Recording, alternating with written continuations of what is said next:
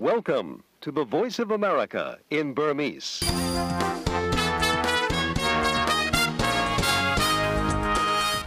မင်္ဂလာညချမ်းပါရှင်။2014ခုနှစ်မေလ9ရက်တောက်ကြနေညဘက် VOA အစီအစဉ်တွေစတင်နေပါပြီ။လိုင်းဒိုမီတာ24 35နဲ့32တို့ကနေတိုက်ရိုက်ဖန်ယူနားဆင်နိုင်ကြပါတယ်ရှင်။ကျမခွာညိုပါအခုညပိုင်းအစီအစဉ်တွေတာဝန်ယူပါမယ်ရှင်။ကျွန်တော်အောင်လူဦးပါဒီကနေ့ညနားဆင်ရမယ့်ဒီနေ့ထဲမှာတော့ ထိုင်းနိုင်ငံမှာဝန်ကြီးချုပ်ကိုယာရုကဆင်ပြဖို့တရားရုံးက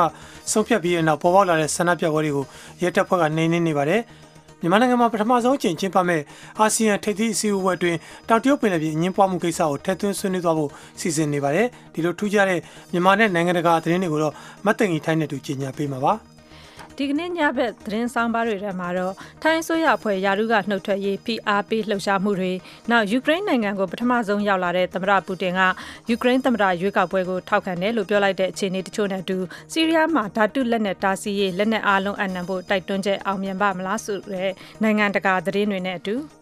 မနေ့ကတော့မှသူတို့ကနေ9နိုင်မှလွတ်မယ်လို့ပြောပြီးတော့မလွတ်ဘဲနဲ့ရဲစခန်းကိုလွှဲထားပါတယ်။ရဲမှာကတော့သူ့ကိုပြ မှုအမှတ်57 SNLD ပါတီဝင်တယောက်မတရားအသင်းနဲ့ဆက်သွယ်မှုဆိုတဲ့ပုံမှန်နဲ့ဖန်ဆီးခံထားရတဲ့အခြေအနေကိုလည်းပြောပြပေးသွားမှာပါဒီလိုသတင်းဆောင်ပါတွေမတိုင်ခင်တောက်ကြနေညပိုင်း VOA ကနောက်ဆုံးရထားတဲ့မြန်မာနဲ့နိုင်ငံတကာသတင်းတွေကိုကိုအောင်လွင်ဦးနဲ့မတ်တင်ကြီးထိုက်တို့ကကြီးညာပေးပါမယ်ရှင် ထိုင်းဝန်ကြီးချုပ်ရဲလတ်ရှင်နာဝတ်ကိုယာရုကဆင်ပြဖို့တရားရုံးကအမိန့်ချခဲ့တယ်လို့အာဂရီလိုက်ဆောင်မှုတိုက်ဖြတ်ရေးကော်မရှင်ကလည်းပေါ်ဆမှုအတွက်အပြစ်ရှိကြောင်းဆုံးဖြတ်လိုက်ပြီးနောက်ပေါ်ပေါက်လာတဲ့ဆန္ဒပြပွဲတွေကိုလုံထင်းရဲတွေကမျက်ရည်ယိုပုံးတွေအုံပြုဖြိုခွင်းခဲ့ပါတယ် လူပေါင်းထောင်နဲ့ချီပါဝင်ကြတဲ့ဆန္ဒပြပွဲတွေအတွင်းဥဆောင်သူတူဖြစ်တဲ့စုသက်တန်ဆူပန်ရဲ့ဒီကနေ့မိန့်ခွန်းထဲမှာတော့လွတ်တော်ဝန်ကြီးချုပ်ရုံးနဲ့ TV သတင်းဌာန9ခုရှိမှဆန္ဒပြစုဝေးပြီးအစိုးရကအသုံးမချနိုင်အောင်ဟန်တာဖို့တိုက်တွန်းသွားခဲ့တာပါဖွဲ့စည်းအုပ်ချုပ်ပုံတရားရုံးကတော့ထိုင်းအစိုးရတာဝန်ရှိသူတူကိုယာရုအပြောင်းရွှေ့လုပ်ရမှာမမှန်မကန်လုပ်တယ်ဆိုပြီးဗိုလ်ထူးနေ့ကပဲဝန်ကြီးချုပ်နဲ့အစိုးရဖွဲ့ဝင်ကိုယောက်ကိုယာရုကဆင်ပေးဖို့အမိန့်ချမှတ်ခဲ့တာပါယာယီဝန်ကြီးချုပ်နေရာမှာတော့ယာရုကထွက်ပေးခဲ့ရတဲ့ဝန်ကြီးချုပ်ရင်းလက်နဲ့အကိုဖြစ်သူဝန်ကြီးချုပ်ဟောင်းတက်ဆင်တို့နဲ့နီးစပ်သူတူလည်းဖြစ်တဲ့ကုတန်ရောင်းဝယ်ရေးဝန်ကြီးနဝန်ထန်ရွန်ဘွန်ဆုံဖိုင်ဆန်ကိုအစားထုတ်ခံခဲ့တာပါတရားရုံးဆုံးဖြတ်ချက်တွေအရဝန်ကြီးချုပ်ယာရုကထွက်ခဲ့ရပေမဲ့လည်းအစိုးရအဖြစ်ဆက်လက်ရည်တည်နေတဲ့အပေါ်မှာဆန္ဒပြသူတွေကမချေမနှက်ဖြစ်နေကြတာဖြစ်ပြီးတော့နောက်ဆုံးဖိအားပေးတဲ့အနေနဲ့လည်း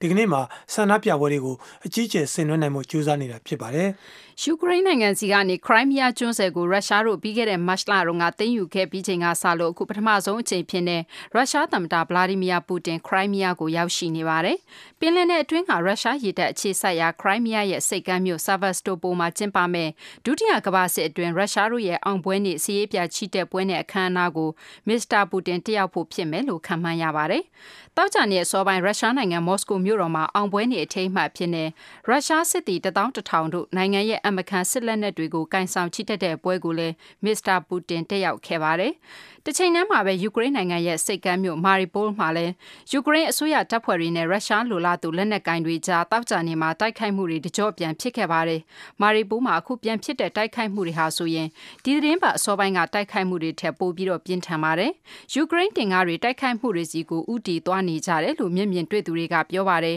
။အ ਨੇ ဆုံးလူနှစ်ယောက်သေဆုံးပြီးရှစ်ဦးတို့ဒဏ်ရာရခဲ့ပါတယ်လို့လည်းဒေသခံသတင်းရှင်းမြစ်တွေကပြောကြပါတယ်ရှင်။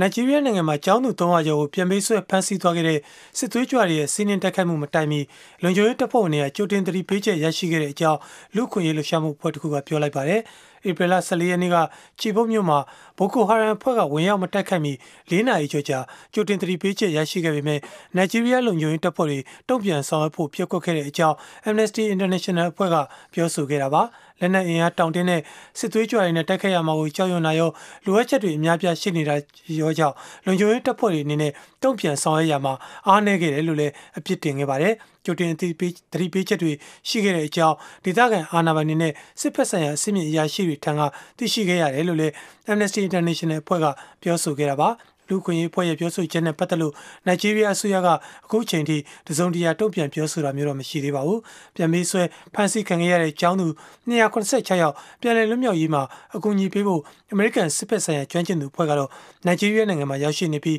အမေရိကန်အနေနဲ့တက်နိုင်သမျှအကူအညီပေးသွားမှာဖြစ်တဲ့အကြောင်းလဲနိုင်ငံခြားရေးဝန်ကြီးဂျွန်ကယ်ရီကမနေ့တုန်းကပဲပြောဆိုထားပါတယ်။ တောင်ဆူရန်သမ္မတဆယ်ဗာကီယာနဲ့တပုံကောင်းဆောင်ရီယက်မာချာတို့နှစ်ဦးဟာတောက်ကြနေ့မှာငင်းချမ်းရေးအတွက်ဂျားလူမပါဘဲနှစ်ဦးတိုက်ရိုက်တွေ့ဆုံဆွေးနွေးကြဖို့ရှိပါတယ်။ဒီဇင်ဘာလကစခဲ့တဲ့တိုက်ခိုက်မှုတွေနဲ့မြို့နယ်စုတွေကြားအကြမ်းဖက်မှုတွေဖြစ်ပွားခဲ့ချိန်ကစလို့အခုတွေ့ဆုံဆွေးနွေးမှုဟာပထမဆုံးအကြိမ်ဖြစ်ပါတယ်။ တဘုံကောင်းဆောင်မာချာကတော့အီသီယိုးပီးယားမြို့တော်ကိုကြာသပတေးနေ့နှောင်းပိုင်းမှာရောက်ရှိနေပါပြီ။အရှေ့အာဖရိကနိုင်ငံများပူးပေါင်းအဖွဲ့ IGAD ကဂျားဝင်ညှိနှိုင်းပေးနေတဲ့ဒီအစည်းအဝေးကိုစတင်နိုင်ဖို့အတွက်တောင်ဆူရန်သမ္မတဂီယာလဲတောက်ကြနေ့မှာရောက်ရှိလာခဲ့ပါပြီ။တောင်ဆူရန်တဘုံတွေနဲ့အစိုးရကိုယ်စားလှယ်တွေကြားတိုးတက်မှုအနည်းငယ်ရဖို့အတွက်ကိုပဲလာပေါင်းတော်ကြာအချိန်ယူစိတ်ဆက်ညှိနှိုင်းခဲ့ကြရတာဖြစ်ပါတယ်။ ပြီးခဲ့တဲ့သတင်းဖတ်တုန်းကတောင်ဆူရန်မှာသမ္မတကီယာကအမေရိကန်နိုင်ငံသားရဲ့ဝန်ကြီးဂျွန်ကယ်ရီနဲ့တွေ့ဆုံခဲ့ပြီးတဲ့နောက်သမ္မတကီယာကရင်သူ့ရဲ့ဒုတိယသမ္မတဟောင်းအခုသဘုံကောင်းဆောင်ဖြစ်သူနဲ့ဆွေးနွေးပွဲကိုတက်ရောက်ဖို့သဘောတူခဲ့တာဖြစ်ပါတယ်။အမေရိကန်နိုင်ငံသားရဲ့ဝန်ကြီးရဲ့တောင်ဆူရန်ခီးစဉ်အပြီးမကြခင်မှာပဲတောင်ဆူရန်ပြည်ပခတွေနဲ့ဆက်နွယ်ပြီးပထမဆုံးဒဏ်ခတ်အရေးယူမှုကိုအမေရိကန်ကကြေညာခဲ့ပါတယ်ရှင်။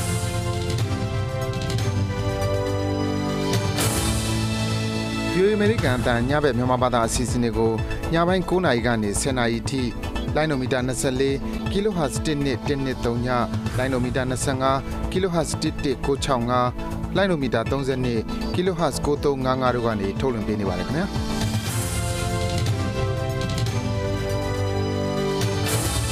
ဒီ American အတန်မြန်မာပိုင်းစီစဉ်ရဲ့ပေါ်တူးနေညသတင်းတွေကိုဆက်လက်ကြီးညာနေပါတယ်။နယ်မြေပိုင်ဆိုင်မှုအတွက်တရုတ်နိုင်ငံနဲ့အငင်းပွားနေတဲ့ကိစ္စတွေဟာ မနက်ဖြန်မြန်မာနိုင်ငံမှာစတင်ကျင်းပတော့မယ့်အရှိတောင်အာရှနိုင်ငံများအသင်းအာဆီယံရဲ့ထိပ်သီးဆွေးနွေးပွဲမှာထည့်သွင်းပြောဆိုမှာဖြစ်တဲ့အကြောင်းတာဝန်ရှိသူတွေကပြောပါတယ်။အငင်းပွားမှုတွေနဲ့ပတ်သက်လို့လှုပ်ထုံးလုံနည်းတစ်ခုကိုအမြန်ဆုံးရေးဆွဲနိုင်မှုဦးစားပေးဆွေးနွေးမှာဖြစ်တယ်လို့လည်းအာဆီယံအတွင်းမှုချုပ်လီလျုံမင်းကပြောဆိုခဲ့တာပါ။အာဆီယံအနေနဲ့ဒေသတွင်းမှာဩဇာကြီးမားတဲ့တရုတ်နိုင်ငံနဲ့ရင်ဆိုင်ရမှာအကဲဆန်းမှုတွေလိုစိန်ခေါ်မှုတွေရှိနေပေမဲ့လည်းရည်မှန်းထားတဲ့အတိုင်းအစီအစဉ်တွေကိုအကောင့်ထဲပေါ်နိုင်လိမ့်မယ်လို့အပြည့်အဝယုံကြည်ထားတဲ့အကြောင်းလည်းသူကပြောဆိုသွားပါတယ်။ we, uh, we, we are quite confident that uh, by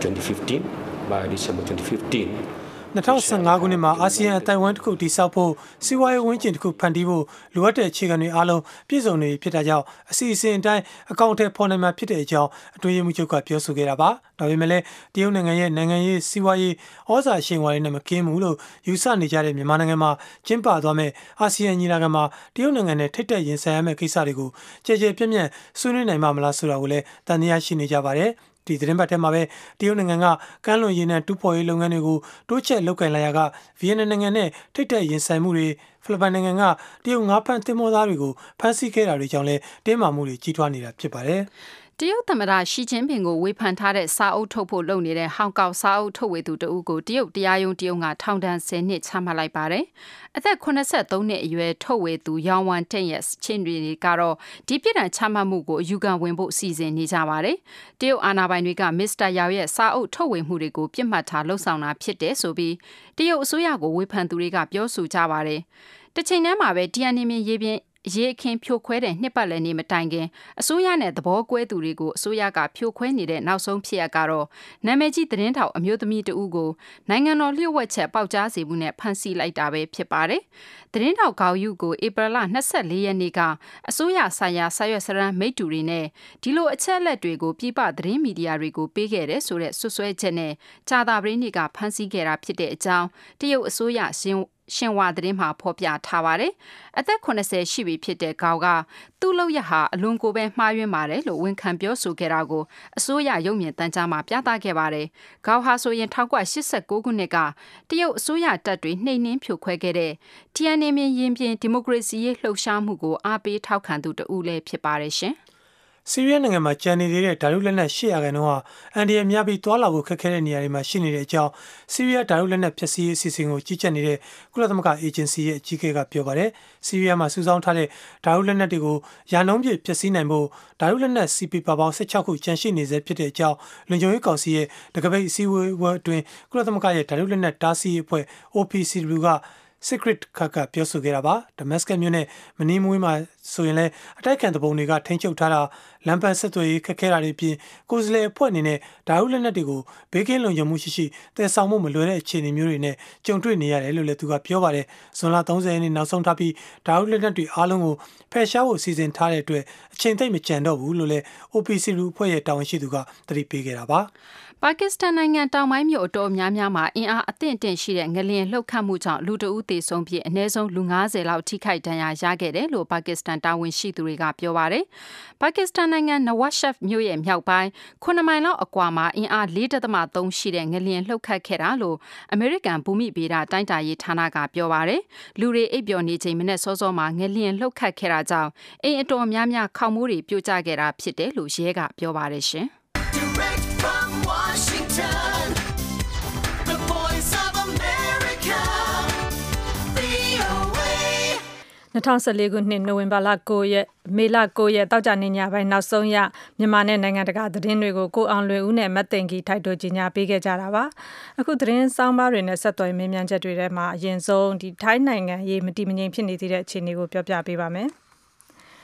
ထိုင်းဆိုရစံကျင်ရေးစန္ဒပြသမားတွေဟာဒီသတင်းပတ်အတွင်းမှာတရားရုံး ကဝင်ကြီးချုပ်ကိုယာရုကနေဖယ်ရှားတဲ့အမိန့်ထုတ်ပြန်ခဲ့တာကိုအောင်ပွဲခံခဲ့ကြပြီးအစိုးရနှုတ်ထွက်ပေးရေးဖိအားပေးလှုပ်ရှားမှုဖြစ်တဲ့ဘန်ကောက်မြို့လယ်မှာပြန်ပြီးတော့စုဝေးခဲ့ကြပါတယ်။အစိုးရလူလားသူတွေဟာစနေနေ့မှာချီတက်ပွဲလုပ်ဖို့ပြင်ဆင်နေတာနဲ့အမျှအကြမ်းဖက်မှုတွေဖြစ်လာမလားဆိုတဲ့စိုးရိမ်မှုတွေလည်းရှိနေခဲ့တာပါ။ဘန်ကောက်မြို့တော်ကနေ VOA သတင်းတောက်ရွန်ကော်ပင်ရဲ့သတင်းပေးပို့ချက်ကိုမတ်တင်ကြီးထိုက်ကပြောပြပေးပါမယ်ရှင်။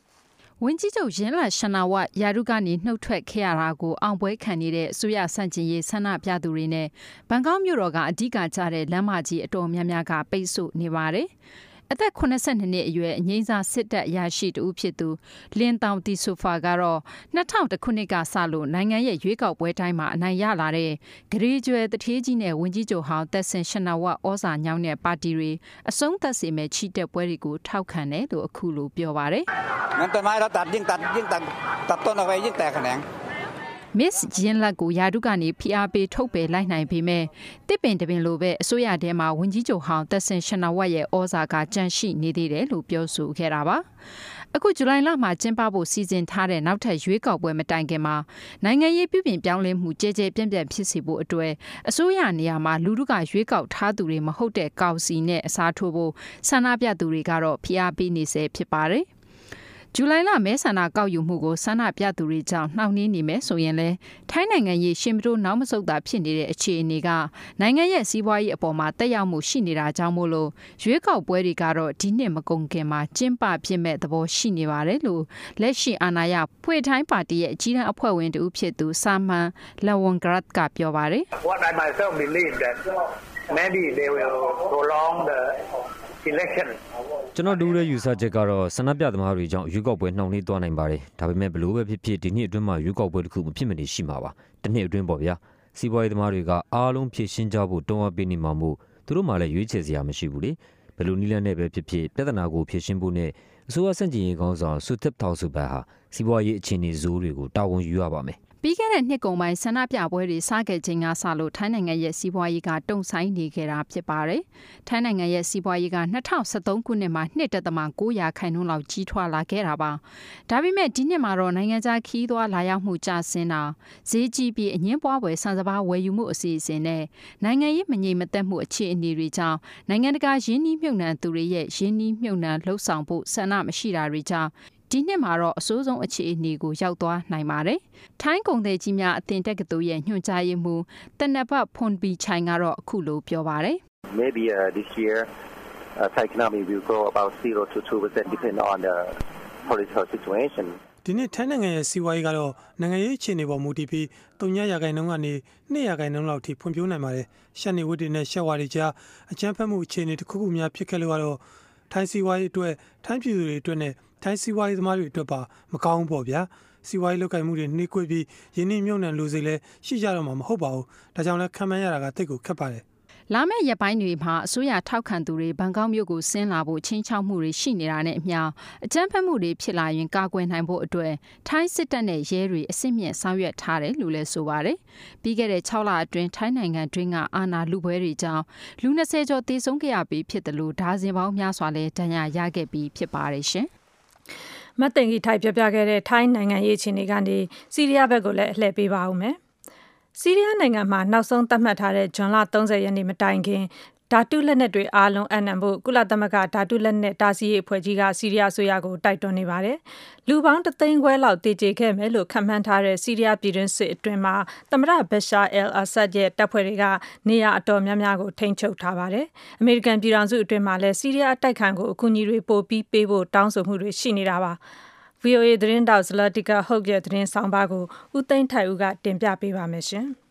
ဆီးရီးယားနိုင်ငံမှာရှိတဲ့ဓာတုလက်နက်အများအများကိုဖျက်ဆီးနိုင်ခဲ့ပေမဲ့လည်းအစိုးရလက်ထဲမှာရှေ့ရခိုင်နှုန်းချန်နေသေးတဲ့ဆိုတာကိုကုလသမဂ္ဂဓာတုလက်နက်ဓာစီရေးဖွဲ့ကြီးရဲ့အကြီးအကဲ Sigrid Kaag ကအခုလိုပြောပါတယ် In terms of chemical weapons removal for onward destruction,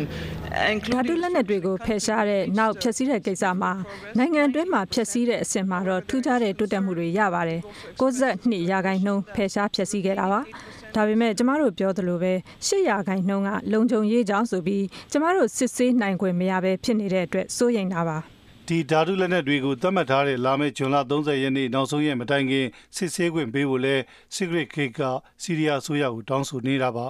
အမေရိကန်နိုင်ငံသားရေးဝန်ကြီးဂျွန်ကယ်ရီကတော့စီးရီးယားတိုက်ခိုက်ညွန်ပေါင်းအဖွဲ့ခေါင်းဆောင်အာမက်အယ်ဂျာဘာနဲ့ဝါရှင်တန်မှာတွေ့ဆုံပြီးအခုလိုပြောဆိုပါတယ် We have taken several steps this week to demonstrate our growing partnership with the coalition. ကျွန်တော်တို့မဟာမိတ်တွေနဲ့ပေါင်းပြီးဒီသတင်းပတ်တဲ့ရှေ့ဆက်ဆောင်ရွက်ဖို့အဆင့်တွေတော်တော်များကိုကျွန်တော်တို့လုပ်ပြခဲ့ပါတယ်။စီးရီးယားရေးနဲ့ပတ်သက်လို့အကြမ်းဖက်မှုတွေအဆုံးသတ်ရေးအစိုးရရဲ့လုပ်ရက်တွေကိုတုံ့ပြန်ရင်းနဲ့လူသားချင်းစာနာမှုအကူအညီဆိုင်ရာအကြက်တဲတွေကိုဖြည့်ရှင်းပေးဖို့နဲ့စီးရီးယားပြည်သူတွေရဲ့လိုအပ်ချက်တွေကိုဖြည့်ဆည်းပေးနိုင်တဲ့တာဝန်သည့်အစိုးရတရက်ပေါ်လာရေးမှာအပြည့်အဝဆက်လက်ဆွေးနွေးသွားဖို့လဲကျွန်တော်တို့မျှော်လင့်ပါတယ် စီးရီးယားအစိုးရတပ်တွေဟာလက်နက်အပြည့်တပ်ဆင်ပြီးစနစ်တကျဖွဲ့စည်းထားတဲ့တပ်တွေဖြစ်တာကြောင့်လဲစီးရီးယားအတိုက်အခံတွေအရေးနေနေတဲ့အချိန်မှာအတိုက်အခံညွန်ပေါင်းအဖွဲ့ခေါင်းဆောင်အာမက်အယ်ဂျာဘာကတော့အမေရိကန်ပြည်ထောင်စုရဲ့အကူအညီတွေဒီတက်ပို့ပြီးလိုအပ်နေတယ်လို့အခုလိုပြောပါတယ် وصاحبة الدور القيادي في العالم စီးရီးယားပြည်သူတွေကတော့ကမ္ဘာအင်အားကြီးနိုင်ငံဖြစ်တဲ့အမေရိကန်ပြည်ထောင်စုပေါ်မှာမျှော်လင့်ချက်တွေထားကြပါတယ်။ကမ္ဘာမှာဥဆောင်ဦးရဲ့ရည်တည်နေတဲ့နိုင်ငံကြီးနဲ့အနာဂတ်မှာလက်တွဲဖို့လည်းမျှော်လင့်ထားတာပါ။ အမေရိကန်ပြည်ထောင်စုကတော့စီးရီးယားအတွက်လူတွေတည်ကြည်အောင်တိုက်ခိုက်တာမျိုးအတွက်မဟုတ်တဲ့အထောက်အပံ့ဒေါ်လာ29သန်းပိုပေးဖို့စီစဉ်နေပါတယ်။တချို့အမေရိကန်လွှတ်တော်အမတ်တွေကတော့စီးရီးယားတိုက်ခန်းတွေကိုဒီရက်ပို့ပြီးတော့အကူအညီတွေပေးစီချင်ပါတယ်။တချို့အထက်လွှတ်တော်အမတ်တွေဆိုရင်စီးရီးယားတိုက်ခန်းတွေဘက်ကတိုက်ခိုက်ရေးအတွက်အသုံးပြုနိုင်တဲ့အကူအညီတွေပေးဖို့အထိစဉ်းစားပေးဖို့သမ္မတအိုဘားမားကိုတိုက်တွန်းနေပါတယ်။လောလောဆယ်အမေရိကန်ပြည်ထောင်စုကပေးတဲ့အကူအညီတွေကမလုံလောက်ဘူးလို့သူတို့ကပြောနေတာပါ။ ဆီးရီးယားနိုင်ငံမှာတော့တိုက်ပွဲတွေဆက်ဖြစ်နေတဲ့ကြားတန်းနဲ့ကြီးတဲ့ဆီးရီးယားပြည်သူတွေပြိပခကြောင့်နေရက်ကိုစွန့်ခွာထွက်ပြေးနေတဲ့ကြားကပဲလာမယ့်ဂျွန်လ3ရက်နေ့မှာရွေးကောက်ပွဲကျင်းပမယ်ဆိုပြီးသမ္မတအာဆက်ကစီစဉ်နေပါတယ်ခင်ဗျာဦးသိန်းထိုင်ဦးပြောပြခဲ့တာပါ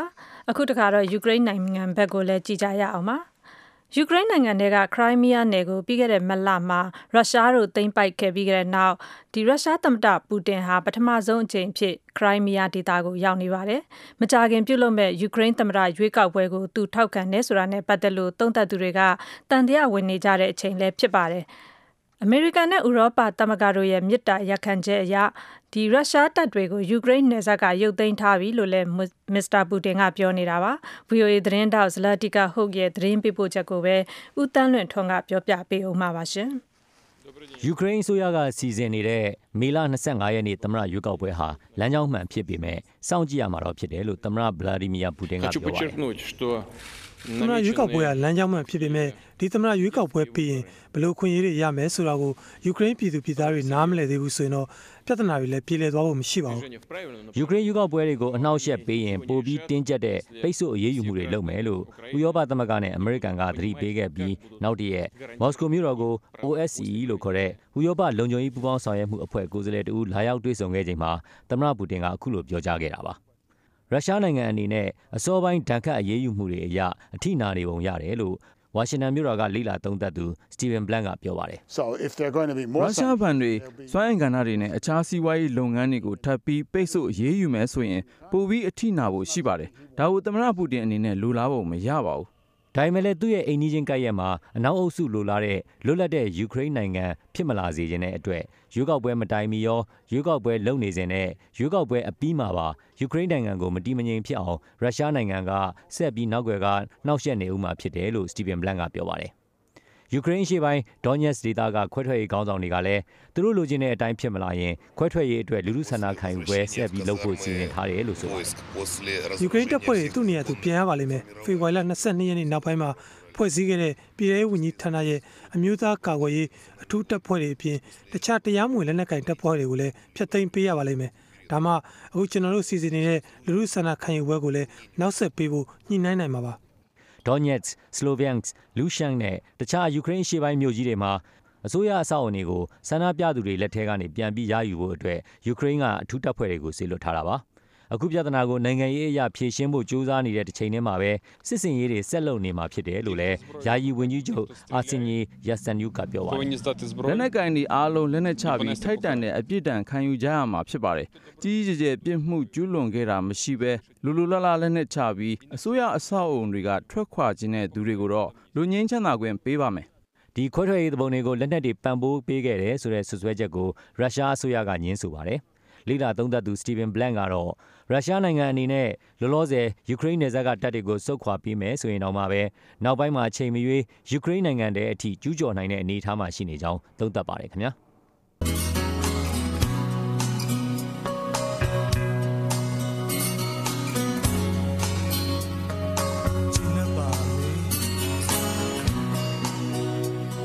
မိခင်ဆိုတာလူတိုင်းဥထိတ်ထားတဲ့ပုံကိုဖြစ်ပါတယ်နော် အဲ့လိုမြင့်မြတ်တဲ့မိခင်တွေကိုအထိမ့်မဲ့ပြုကွန်ပျူတာတွေကလည်းဘာသာပေါင်းစုံယဉ်ကျေးမှုပေါင်းစုံတိုင်းမှာတွေ့ရတာပါ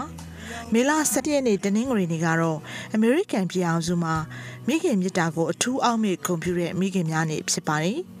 အဲ့ဒီမိခင်များနေမှာ VOA တစ်ချစ်ပရိသတ်တွေအနေနဲ့ကိုယ့်ရဲ့ကျေးဇူးရှင်မွေးသမီးခင်အတွက်မြစ်တာတေးလေးတွေနဲ့ဂုဏ်ပြုခြင်းနဲ့ဆိုရင်တော့ VOA ကို email ပို့ပြီးတော့တောင်းဆိုနိုင်ပါတယ်။ကျမတို့ရဲ့ email လိပ်စာကတော့ bemis@voanews.com ဖြစ်ပါတယ်။စလုံးပေါင်းက b u r m e s e @voanews.com ဖြစ်ပါတယ်ရှင်။နားဆင်အားပေးတဲ့အတွက်အထူးကျေးဇူးတင်ပါတယ်။ VOA American အတန်ရဲ့တောက်ကြနေညဘက်အစီအစဉ်တွေကိုမြို့တော် Washington DC ကနေတိုက်ရိုက်ထုတ်လွှင့်ပေးနေပါတယ်ရှင်။ အခုတခါတော့ဒီမြန်မာပြည်ဆိုင်ရာသတင်းဆောင်မတွေထဲမှာရွှေတော်မြို့နယ်အတွင်းကလေမုန်တိုင်းတိုက်ခတ်ခံရတဲ့ရွာတချို့ရဲ့မုန်တိုင်းလွန်အခြေအနေကိုပြောပြပေးမှာပါ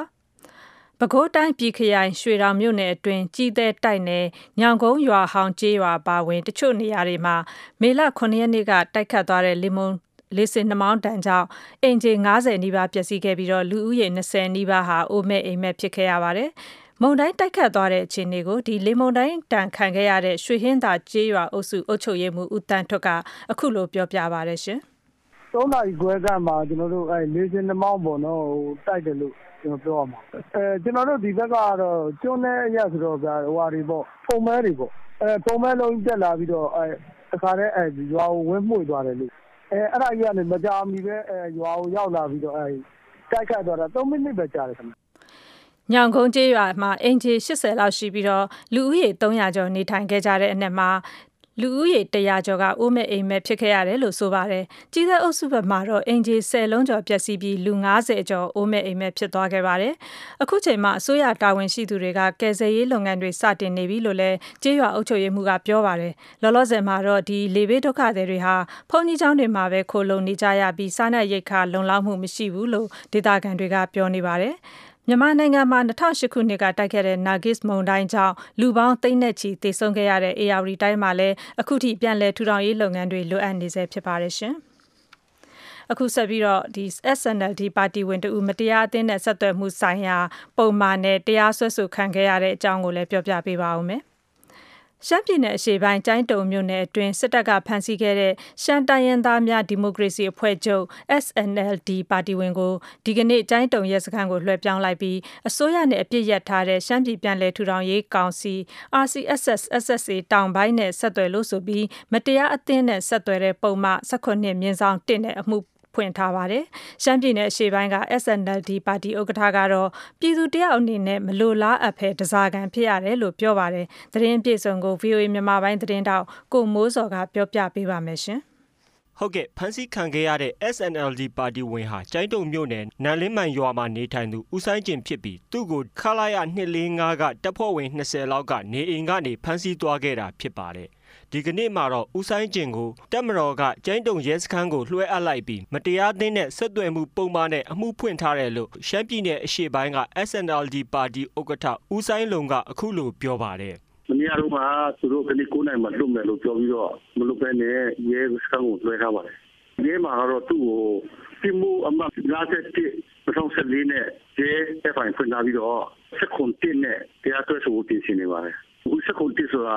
တရားမဝင်အတင်းဖွင့်တဲ့ဆက်သွယ်ခြင်းတောင်းကျမ်းသူနဲ့ဆက်သွယ်ခြင်းတောင်းကျမ်းသူအားဒီကလည်းနဲ့ထောက်ပံ့ခြင်းဒီကစက်ကြီးများထောက်ပံ့ရေးထောက်ခံပေးခြင်းဆိုတဲ့သူကတော့လို့ဆွဆွဲထားတယ်ဗျ။ကျိန်းတုံရဲစခန်းကတာဝန်ကျအရာရှိတဦးကလည်းပုံမှန်ဆက်ခွန်တစ်နဲ့အမှုဖွင့်ထားပြီးစစ်ဆေးနေဆဲဖြစ်တယ်လို့ပြောပါတယ်။အပြစ်ခတ်ရက်စဲထားတဲ့အဖွဲ့အစည်းနဲ့ဆက်ဆက်ပြီးဖမ်းဆီးတဲ့အပေါ်မှာတော့ဦးဆိုင်လုံကအခုလိုမေးခွန်းထုတ်ထားပါတယ်။ အာဒီအက်ဆက်အက်ဆက်ကြီးဟာပြည်နယ်စီးနယ်နံပါတ်ထိုးပြီးပြည်တော်သူအဆင့်နဲ့နံပါတ်ထိုးပြီးတဲ့လက်နက်ကင်တပ်ဖွဲ့တစ်ဖွဲ့ဖြစ်တယ်။သူ့ထဲမှာဆက်ဆံရေးရုံးတွေဖွင့်ထားတယ်။တာချိမှာလည်းဖွင့်တယ်၊ကျန်တုံမှာလည်းဖွင့်တယ်။နောက်ပြီးတော့တောင်ကြီးမှာလည်းဖွင့်တယ်၊ကိုလာမှာဖွင့်တယ်၊မိုင်းပန်မှာဖွင့်တယ်။ကြားပေါင်းကူးတွေနေပြည်တော်မှာလည်းရှိတယ်၊ရန်ကုန်မှာလည်းရှိတယ်။အဲ့လိုဆက်ဆံရေးရုံးတွေအားလုံးဖွင့်ထားပြီးတော့ NBC မှာလည်းပြည့်စုံထားပြီးပြီ။နောက်ပြီးတော့မှနိုင်ငံတော်အဆင့်ကျမထိုးဖို့လည်းပြင်ဆင်ထားပြီးဒီဖွဲ့ကိုကျွန်တော်တရားမဝင်ဘူးဆိုရင်ကျွန်တော်တို့ဘလို့ဖွဲ့ကိုတရားဝင်တယ်လို့ပြောရမလဲဗျ။ကျွန်တော်သိချင်တာကတော့လေ ငင်းချမ်းရေးအတွက်ဆောင်ရွက်နေစဉ်ကာလမှာအခုလိုဖမ်းဆီးတဲ့အတွက်စိတ်မကောင်းဖြစ်ရကြောင်းလည်းဦးဆိုင်လုံကဆက်ပြောပါတယ်။ကျွန်တော်တို့ကဒီကျေးရွာမှာနေတဲ့ပြည်သူလူထုကတော့ငင်းချမ်းရေးကိုဖြစ်စေချင်ရတယ်။ငင်းချမ်းရေးအတွက်ဆိုကျွန်တော်တို့တော်တိုင်းရင်းသားတွေအားလုံးကပရိုဖီပံ့ပိုးကြတယ်။ပံ့ပိုးချင်ကြတယ်။ကျွန်တော်တို့မျှော်လင့်ထားတဲ့ငင်းချမ်းရေးမရှိပေါ်ခင်မှာမလိုလားပဲနဲ့ကျွန်တော်တို့ပြည်သူပြည်သားနဲ့ကြားညှက်ပြီးတစကန်ဖြစ်ရတယ်ဆိုတော့တိုင်းသူပြည်သားတယောက်အနေနဲ့ရောတိုင်းသားတယောက်အနေနဲ့ရောကျွန်တော်ပါတီအနေနဲ့ရောအများကြီးဟိုစိတ်မကောင်း ဖြစ်ရတယ်ဆိုတဲ့အကြောင်းတော့ပြောချင်ပါတယ်။ လောလောဆယ်မှာတော့ဦးဆိုင်ကျင်ကိုတရားစွဲမယ်ဆိုရင်ဒီမှုကိုရင်ဆိုင်ဖို့အတွက်ပြင်ဆင်ထားတယ်လို့ဦးဆိုင်လုံကပြောပါတယ်။အခုလိုဦးဆိုင်ကျင်ကိုဖမ်းဆီးပြီးတဲ့နောက်တစ်ရက်မှာစစ်ဖက်ရေးရလုံခြုံရေးတပ်ဖွဲ့စာရဖအပါအဝင်ရဲနဲ့စစ်တပ်တွေက RCSS SSA တောင်ပိုင်းရဲ့ကျိုင်းတုံဆက်ဆံရေးရုံးကိုဝင်ရောက်ရှာဖွေခဲ့ပါတယ်။ဒီလိုရှာဖွေစဉ်မှာရုံးတော်ဝင်ခံကိုစာရဖရုံးကိုခေါ်ဆိုထားတယ်လို့လည်းကျိုင်းတုံဆက်ဆံရေးရုံးတော်ဝင်ခံဖြစ်တဲ့ဒုဗိုလ်မှူးကြီးဆိုင်းဆိုးမင်းကပြောပါတယ်။ စစ်ဆိုင်ရေးရုံးကိုဝင်ရောက်ရှာဖွေတာနဲ့ပတ်သက်ပြီးငင်းချမ်းရေးတိစောက်စဉ်ကာလမှာနှစ်ဖက်အပြန်အလှန်ယုံကြည်မှုကိုပြပြားစေတာကြောင့်ဒီကိစ္စကိုဖြေရှင်းဖို့အတွက်ပြည်ထောင်စုငင်းချမ်းရေးဖော်ဆောင်ရေးလုပ်ငန်းကော်မတီ UPWC ကိုစာပေးပို့ထားတယ်လို့ RCSS SSA အဖွဲ့ရဲ့ပြောရေးဆိုခွင့်ရှိသူဗိုလ်မှူးကြီးဆိုင်းလာကပြောပါတယ်ကျွန်တော်တို့အဖွဲ့အစည်းအနေနဲ့ဒီကိစ္စကိုဖြေရှင်းနေဖို့နားလည်မှုတွေပေါ်ပေါက်နေဖို့ဒီဒီဒီဒီအဲလိုကျွန်တော်တို့ ဥက္ကဋ္ဌဒီဒီကိုချက်ကြီးဆရာစစ်ကိုတိုင်နမထိုးပြီးတော့စာထုတ်ထားပို့ပို့ထားပါတယ်အဲဒီကောင်စိတ်ကြီးအောင်မှန်းအောင်ဆက်ပြီးတော့ပို့ပို့ထားပါတယ်ကျွန်တော်တို့အစိုးရနဲ့ဆက်ဆံရေးဆမတော်နဲ့ဆက်ဆံရေးပြေလည်အောင်ဒီဒီဒီဒီဒီကနေဒီနေ့ဆောင်ရွက်ပေးနိုင်ပါလိမ့်မယ်လို့ကျွန်တော်တို့ကအဲ့လိုပဲညှိနှိုင်းထားပါတယ်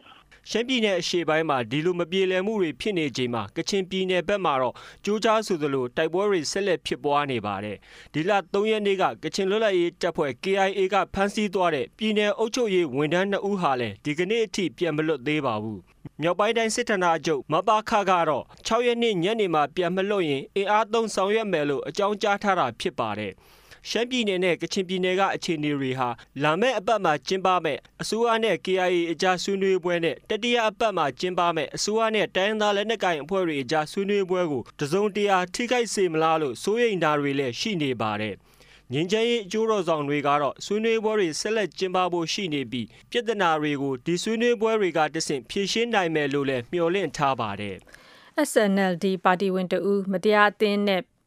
ဆက်သွယ်တဲ့ဆိုတဲ့ပုံမှန်နဲ့ဖန်ဆီးခံရပုံကိုကိုမိုးစော်ပြောပြခဲ့တာပါ။ VOA American တန်ရဲ့တောက်ကြနေညဘက်အစီအစဉ်တွေကိုနားဆင်နေကြရတာဖြစ်ပါတယ်ရှင်။ VOA သောတာရှင်တွေအနေနဲ့တနင်္ဂနွေနေ့မှာကြာရောက်တဲ့နိုင်ငံတကာမိခင်များနေ့အထိမ်းအမှတ်အတွက်တီးသချင်းတောင်းလို့ရဲဆိုရင်ဆက်သွယ်ရမယ့်ဖုန်းနံပါတ်က2323825554ဖြစ်ပြီး email လိပ်စာက burmese@voanews.com ဖြစ်ပါတယ်ရှင်။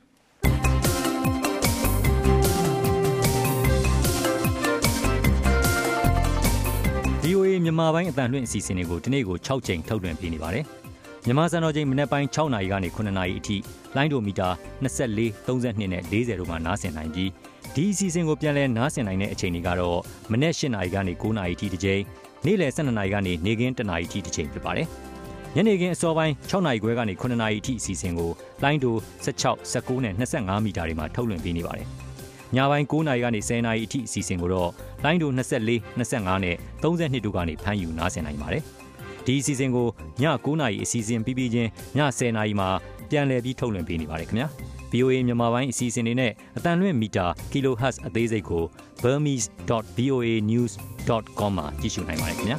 ။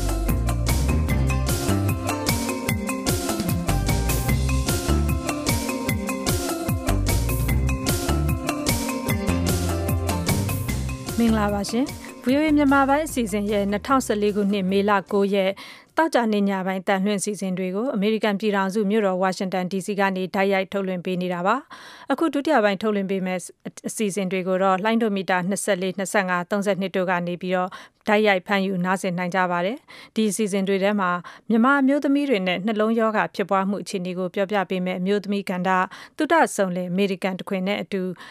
သိပ္ပံနဲ့ဤပညာကဏ္ဍမှာတော့ rocket လို့ခေါ်တဲ့ ဒုံးပျံတွေ အာကာသထဲ လွှတ်တင်တဲ့အကြောင်းကို အခုလို ကြားကြရမှာပါ။ အဓိကပြစ်လွှတ်နေတာကအမေရိကန်နိုင်ငံအရှိဘက်တွားရေးလာရေးလည်းအဆင်ပြေတယ်ပင်လယ်နဲ့နဲ့နီးနေတဲ့ Florida Cape Canaveral ဆိုတဲ့အမေရိကန်အာကာသစူးစမ်းလေ့လာရေးအဖွဲ့ NASA ကသိပ္ပံပညာရှင်ဒေါက်တာဘရေသာတင်နဲ့ဆက်သွယ်မေးမြန်းချက်ကိုနားဆင်ကြရမှာဖြစ်ပါတယ်ရှင်။ဒီလိုအစီအစဉ်တွေတဲကမှအခုရင်ဆုံးအမျိုးသမီးကဏ္ဍကိုထုတ်လွှင့်ပေးမှာဖြစ်ပါတယ်။မြန်မာနိုင်ငံမှာလေးဘက်နာကအစာပြုပြီးဖြစ်ပေါ်တက်လေရှိတဲ့နှလုံးရောဂါနဲ့မြန်မာအမျိုးသမီးတွေကိုအများဆုံးထိခိုက်စေနိုင်တဲ့အခြေအနေတွေအကြောင်းဒေါ်လာလာတန်ကဒေါက်တာခင်စောဝင်းနဲ့ဆက်သွယ်မေးမြန်းထားပါတယ်ရှင်။ မြန်မာနိုင်ငံမှာအဖြစ်အများဆုံးပေါ့နော်နှလုံးယောဂါတွေကဘယ်နှမျိုးရှိပါလဲဒေါက်ခင်စုံနှလုံးရောဂါတွေကတော့အများကြီးပေါ့ဒါပေမဲ့ဖြစ်များတာကတော့ဒီ rheumatic heart disease လို့ခေါ်တဲ့လေးဘက်နာနှလုံးရောဂါရယ်နောက်ပြီးတော့ coronary heart disease ကတော့ဒီနှလုံးသွေးကြောကျဉ်တဲ့ယောဂါပေါ့နော်အဲ့ဒီယောဂါတွေကတော့အများဆုံးဖြစ်ပွားတယ်ဆိုတာသိရပါတယ် Okay so အရင်ဆုံးဒီလေးဘက်နာနှလုံးယောဂါဖြစ်ရခြင်းအကြောင်းရင်းဒီလေးဘက်နာယောဂါကတော့ယောဂါရဲ့ အစကဒီကလေးငယ်တွေမှာဒီ10နှစ်15နှစ်ဝန်းကျင်ပေါ့လေလူငယ်ကလေးငယ်လေးတွေမှာစပြီးတော့ဖြစ်တယ်သူတို့မှာဘက်တီးရီးယားပိုးတွေဝင်နေဝင်ပြီးတော့အာသီးရောင်ရာကနေပြီးတော့အဲ့ဒီပေါ်ပေါ်ဆဆနေရာကနေပြီးတော့အဆစ်တွေကိုထိကြိုက်ထိကြိုက်ပြီးတော့တခါနှလုံးကိုထိကြိုက်ပြီးတော့အဲ့ဒီကြတော့တော်တော်လေးကိုနှလုံးမှာအဆိုးရှင်ပျက်စီးမှုတွေဖြစ်ပါတယ်ဆိုတော့အခုလေးဘက်နာနှလုံးယောဂါကတော့ငယ်ရွယ်တဲ့ရွယ်ကနေစနိုင်တာပေါ့နော်ကျမအဓိကတင်ပြလိုတာကတော့ ကျမတို့အမျိုးသမီးတွေကိုအများဆုံးထိခိုက်စေနိုင်တဲ့နှလုံးယောဂါပေါ့နော်ဟိုအဲ့ဒါနဲ့ပတ်သက်ပြီးတော့ပါဟိုနှလုံးရောဂါကတော့အများသောအားဖြင့်ဒီအမျိုးသမီးတွေရောအမျိုးသားတွေရောအသက်ကြီးရင်ဖြစ်တာကတော့အဲနှလုံးသွေးကြောကျင်တာပေါ့နော်နှလုံးကိုသွားလာတဲ့ coronary ဆိုတဲ့သွေးကြောအဲ့ဒီသွေးကြောမှာသွားပြီးတော့ပိတ်ဆို့မှုဖြစ်တဲ့အတွက်နှလုံးကြွက်သားတွေဟာအောက်ဆီဂျင်မရဘဲနဲ့အဲရင်ဘတ်အောက်နဲ့နာတယ်ဆိုတော့အဲ့နှလုံးသွေးကြောကျဉ်တဲ့ယောဂ ဖြစ်ပွားတာပေါ့ Okay so နှလုံးသွေးကြောကျဉ်နေဆိုတာကဘယ်အကြောင်းကြောင့်ဒီကြောင့်ကျင့်ရတာပါရှင်ဟုတ်ကဲ့နှလုံးကသွေးကြောကျဉ်တာကသူကဟိုတစ်ခုကတော့အသက်ကြီးလာတဲ့အခါမှာဒီနှလုံးသွေးကြောရဲ့နံရံတွေကမာကြောလာတယ်ပေါ့နော်မာကြောလာတဲ့အခါမှာသူကတရေကျိုးလိုမျိုးရှုံသွားနိုင်တဲ့ elasticity မရှိတဲ့အခါမှာဒီသွေးလှည့်ပတ်မှုကမကောင်းတော့ဘူးခါတိုင်းလိုမျိုးများများဆဆမရောက်နိုင်တော့ဘဲနဲ့ဟိုပိတ်ဆို့နေတာရှိတယ်နောက်တစ်ခုကတော့ခန္ဓာကိုယ်ထဲမှာအဆီတွေ cholesterol တွေများတဲ့အတွက်အဲ့သွေးကြောနံရံမှာလည်းအဆီတွေသွားတင်နေပြီးတော့လေအဲ့ဒီခါမှာအဆီတွေကပိတ်ဆို့မှုဖြစ်တဲ့အတွက်သွေးသွားလာလှည့်ပတ်မှုကောင်းကောင်းမသွားနိုင်ဘူးမသွားနိုင်တဲ့အခါမှာဒီသွေးကြောတွေကကျဉ်ပြီးတော့နှလုံးကိုသွေးကောင်းကောင်းမရောက်တော့ဘဲနဲ့နှလုံးမှာသွားပြီးတော့ထိခိုက်တဲ့ယောဂဖြစ်ပါတယ်အဓိကဖြစ်စေတဲ့အကြောင်းရင်းကဘာတွေပါလဲရှင်ဒီနှလုံးယောဂကသူတို့ပြောတာကအသက်ကြီးတာချင်းအတူတူမှစီအမျိုးသားမှာပိုဖြစ်တယ်တဘောကတော့ဥမာအမျိုးသားမှာအသက်50လောက်ကစရင်တဲ့အမျိုးသမီးမှာကတော့55နှစ်လောက်ကစဖြစ်တယ်ပေါ့အဲ့လိုမျိုးအမျိုးသမီးကဖြစ်တာနည်းနည်းနောက်ကျတယ်ဘာဖြစ်လို့လဲဆိုရင် သူအမျိုးသမီးရဲ့ခန္ဓာကိုယ်ထဲမှာရှိတဲ့ဒီအမျိုးသမီးဟော်မုန်းဓာတ် estrogen ဟော်မုန်းဓာတ်ကတော်ရုံတန်ရုံသွေးကြောမှာသူကအဆီမပိတ်အောင်ထိန်းထားနိုင်တဲ့ဂုဏ်ဓာတ်တွေရှိတယ်ပေါ့လေဒါပေမဲ့အမျိုးသမီးသွေးဆုံးသွားတဲ့အခါမှာအဲ့ဒီလိုမျိုးဟော်မုန်းဓာတ်တွေညော့နေသွားလို့ရှိရင်ပို့ပြီးတော့ဟိုအဆီပိတ်ဆို့မှုတွေများလာတယ်တဲ့ အစီပိတ်ဆို့ပြီးတော့သွေးကြောကျင်းတာကသူကဖြစ်ရခြင်းအကြောင်းရင်းကြီးအများကြီးပဲအဲ့တော့ခွဲလိုက်မယ်ဆိုလို့ရှိရင်တော့လူတယောက်ရဲ့နေထိုင်စားသောက်မှုတနေ့တာလှုပ်ရှားမှုပေါ်မှာလည်းမူတည်တယ်နောက်တစ်ခုကလည်းတခြားယောဂရှိမရှိဆိုတာပေါ်မှာလည်းမူတည်တယ်ပေါ့နော်လူတဦးတယောက်စီရဲ့ဒီနေ့စဉ်သွားလာလှုပ်ရှားမှုစားသောက်မှုနဲ့ပတ်သက်လို့ရှိရင် ဆေးလိပ်တောက်တာတို့အရက်တောက်တာတို့အဲ့ဒီလိုမျိုးအဲတောက်စားတာတွေကလည်းတကူလုံးပါပဲခန္ဓာကိုယ်သွေးကြောတွေကိုကျင်းစေတယ်အထူးသဖြင့်ကတော့ဒီနှလုံးသွေးကြောကိုလည်းပို့ပြီးတော့ကျင်းမြောင်းစေတယ်နှလုံးရောဂါရနိုင်စေတယ်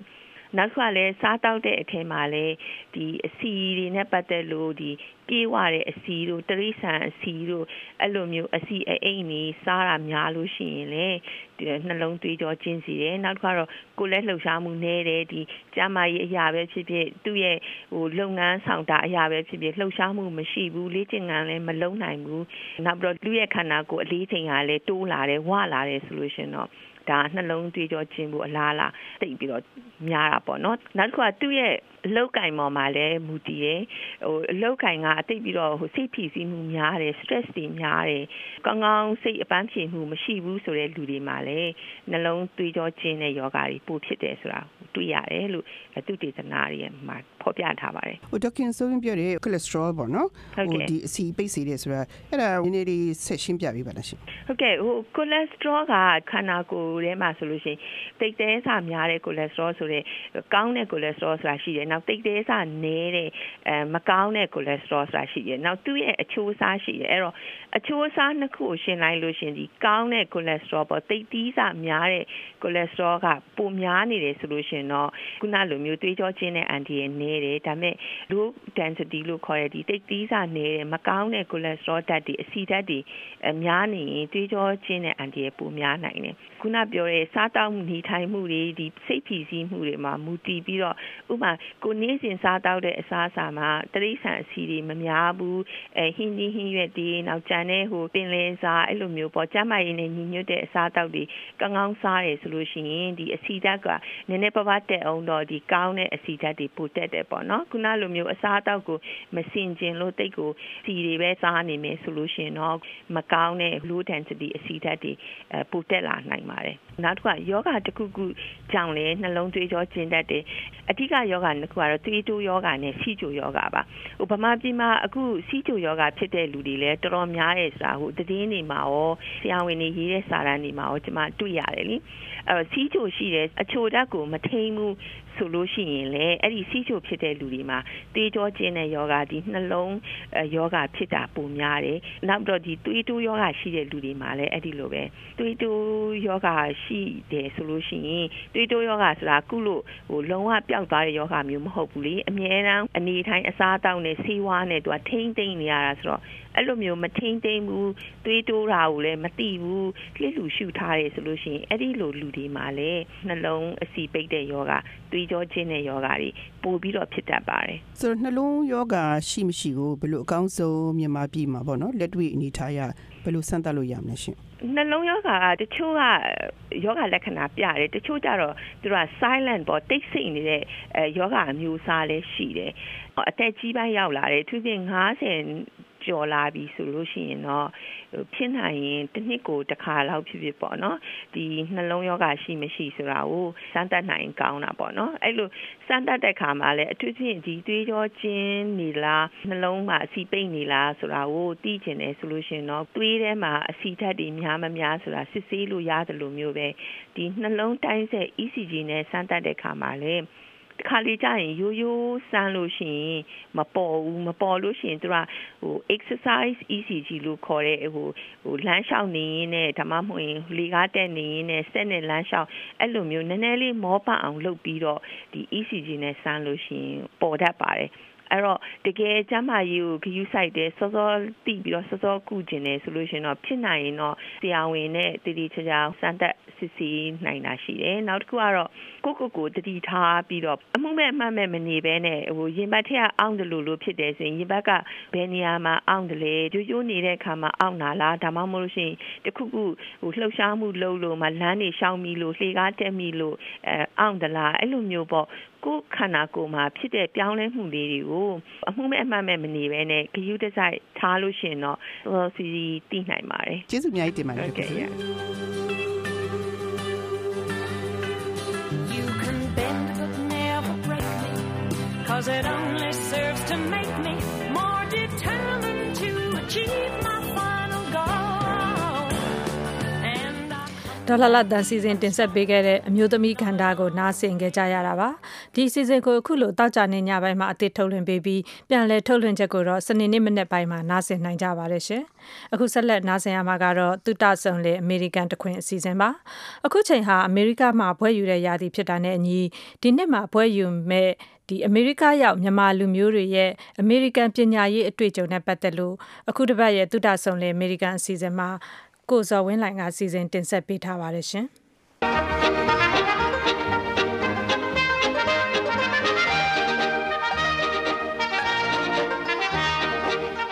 အမေရိကန်နိုင်ငံကိုနည်းမျိုးစုံနဲ့ရောက်လာကြတဲ့မြန်မာလူမျိုးတွေတဲက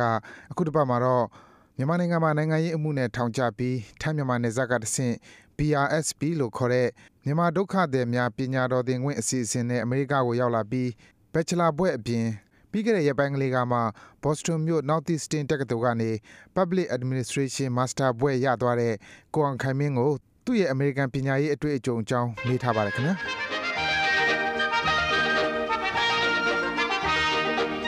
ကျွန်တော်1994မှာနိုင်ငံတကာဆက်ဆံရေးနဲ့လိုက်နေမြေပေါ့နော်အဲ့ဒီမှာစတက်ပါတယ်အာပြီးတော့95မှာကျွန်တော်ဂုံလူတန်းဝင်တဲ့အတွက် ရန်ကုန်တက္ကသိုလ်ပြင်မစအဲ့မှာတက်တယ်ပေါ့ဗျာအဲ့ဒီအဲ့ဒီကနေပြီးတော့ကျောင်းတက်နေရကနေဒုတိယနဲ့ဂုံလူတန်းမှာအာ1996ကျောင်းသားဆန္ဒပြပွဲတွေဖြစ်ပြီးတော့68ခုနှစ်မှာ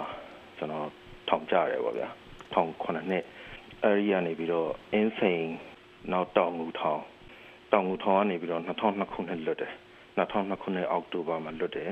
ကျောင်းကဟိုဟိုထောင်ကနေလွတ်ပြီးတော့ ကျောင်းပြန်တက်ခွင့်ရအောင်ကြိုးစားပေမဲ့နိုင်ငံတကာဆက်ဆံရေးပြန်တက်ခွင့်မရဘူးမရဘဲနဲ့အဝေးစင်ပဲတက်ခွင့်ပေးတယ်ပေါ့ဗျာနောက်တစ်ခါအလုပ်လျှောက်လို့မရ passport လျှောက်လို့မရဘာမှလုပ်လို့မရဆိုတဲ့အနေအထားဖြစ်နေတဲ့အတွက်2003ခုနှစ်ဒီဇင်ဘာမှာကျွန်တော်နေဆက်ကိုထွက်လာတယ်နေဆက်ကိုထွက်လာပြီးတော့အဲဒီမှာနေဆက်မှာအဲကိုကိုကိုရိုင်းကလည်းနိုင်ငံရေးကျင်းသားဟောင်းဖြစ်တဲ့အတွက်နိုင်ငံရေးကျင်းသားများကူညီဆောင်ရှောက်ရေးအသင်းမှာဝင်လို့ဖြစ်တယ်ပေါ့ဗျာ အဲ့တော့မြန်မာပြည်မှာကြောင်းတက်ခဲ့တဲ့အနေအထားဆိုရင်တော့ကျွန်တော်ဒုတိယနဲ့ဂုဏ်ထူးရနိုင်ငံတကာဆက်ဆံရေးအထိတက်ခဲ့တယ်ထောင်မကြခင်အထိပေါ့ဗျာအဲအဲဒီအနေအထားပါဟုတ်ကဲ့ကွန်ခမင်းဆိုလို့ရှိရင်ဗမာပြည်မှာလည်းတက္ကသိုလ်တက်ဖူးတဲ့အတွေ့အကြုံဒီကွန်ပျူတာအထိတက်ဖူးတဲ့အတွေ့အကြုံဟာရှိတော့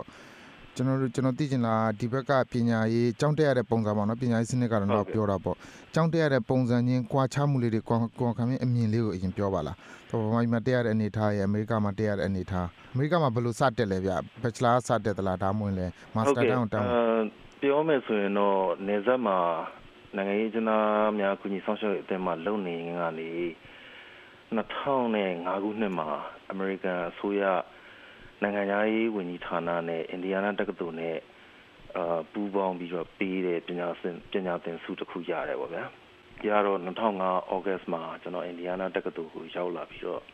အာ Bachelor ကနေပြန်စတက်ရတယ်။အဲဒီမှာ2009မှာကျွန်တော်အင်ဒီယားနာတက္ကသိုလ်ကနေပြီးတော့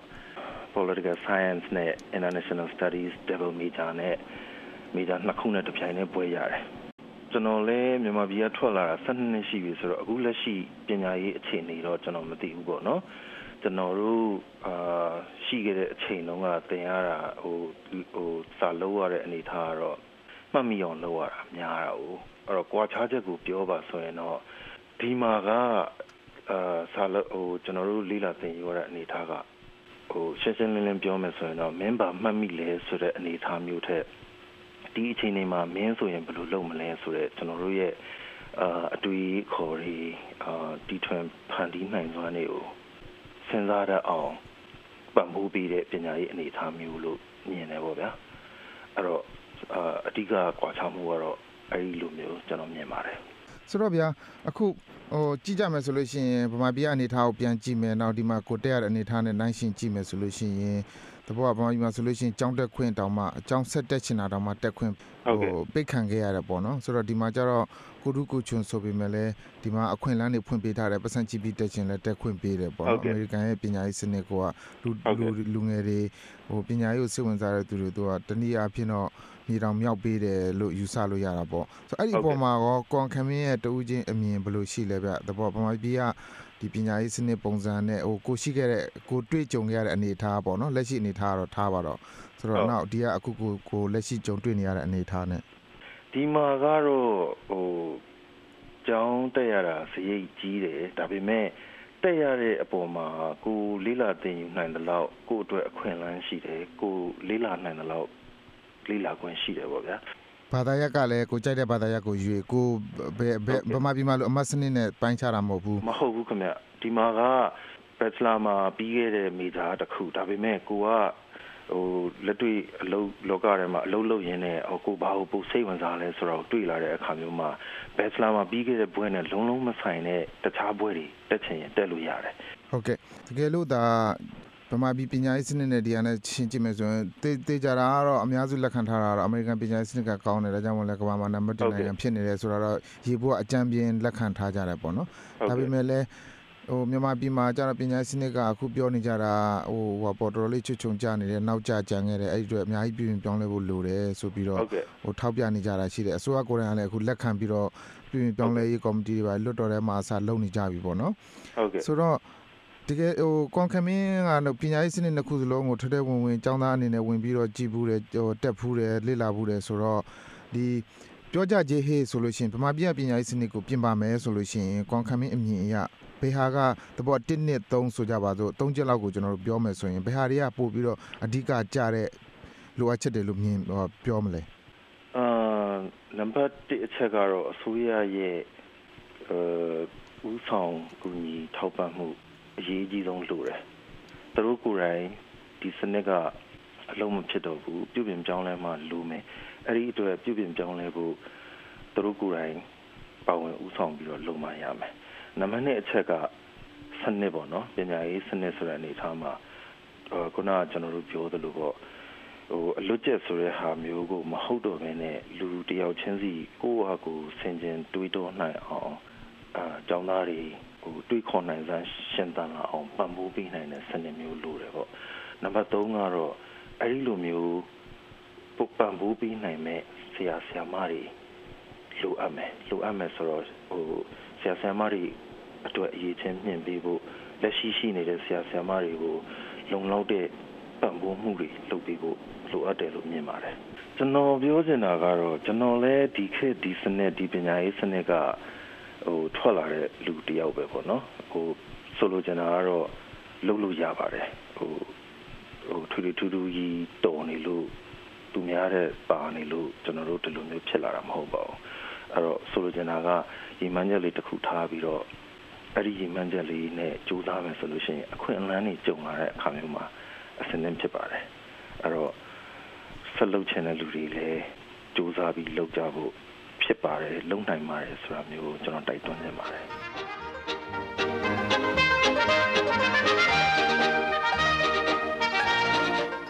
တုဒ္ဒဆုံလင်အမေရိကန်တခွင်ကိုအခုလိုတောက်ကြနေညညပိုင်းမှာအသစ်ထုတ်လွှင့်ပေးပြီးတော့ပြန်လည်ထုတ်လွှင့်ချက်ကိုတော့အင်္ဂါနေ့မနေ့ပိုင်းမှာနားဆင်နိုင်ပါတယ်ရှင်။သိပ္ပံနဲ့ဤပညာအစီအစဉ်ကိုမထုတ်လွှင့်ခင်စနေနေ့ညဓာတ်ရိုက်လေးလိုက်မှာဆွေးနွေးကြမယ့်အကြောင်းအရာကိုလည်းပြောပြပေးပါဦးမယ်ရှင်။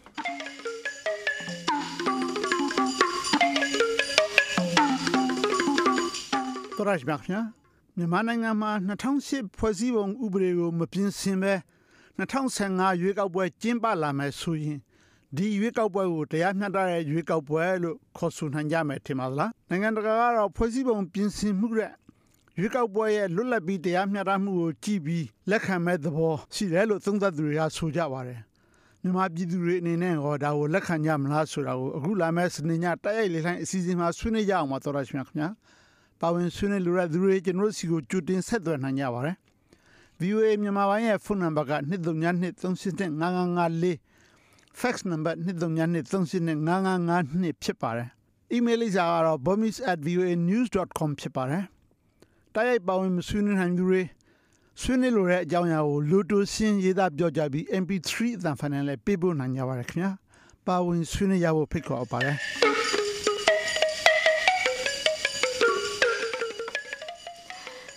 VOA အမေရိကန်တန်ရဲ့တောက်ကြနေညဘက်အစီအစဉ်တွေကိုနားဆင်နေကြရတာဖြစ်ပါတယ်ရှင်။အခုနောက်ဆုံးသိပ္ပံနဲ့ဤပညာအစီအစဉ်ကိုနားဆင်ကြည့်ကြရအောင်ပါ။ဒီတစ်ပတ်မှာတော့အာကာသတဲ့ဒုံးမြန်တွေလွှတ်တင်တဲ့အကြောင်းအမေရိကန်အာကာသစူးစမ်းရေးအဖွဲ့ NASA ကသိပ္ပံပညာရှင်ဒေါက်တာဘရေသာတင်နဲ့ဆက်သွယ်မြင်မြန်ချက်ကိုဒေါက်ခင်မျိုးသက်ကစီစဉ်ထုတ်လွှင့်ပေးမှာဖြစ်ပါတယ်ရှင်။